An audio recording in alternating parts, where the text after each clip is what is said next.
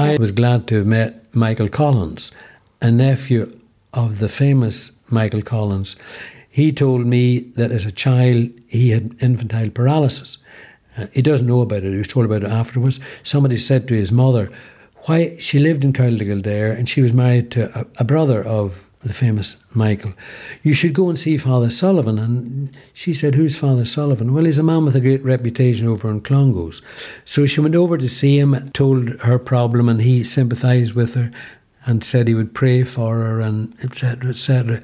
She went away somewhat crestfallen because she was hoping for something dramatic would happen.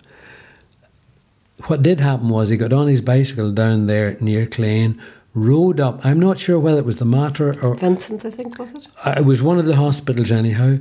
Ar- arrived up there, asked to see the child. The nurses said he knelt at the bedside of the child for maybe one or two hours, and then called over one of the nurses and said, "Take the child and bathe it now. It's all right." So the first the mother knew was she got a telegram come and take your child home. Now, I met this man well over 60 years later. He told me that he had subsequently been on the combined universities water polo team of Ireland. He never missed an All Ireland final except the one in New York. Uh, and he became the chief executive of Clover Meats and died well in his 70s after a very, very healthy life. And that is just one of the stories. There are many of those.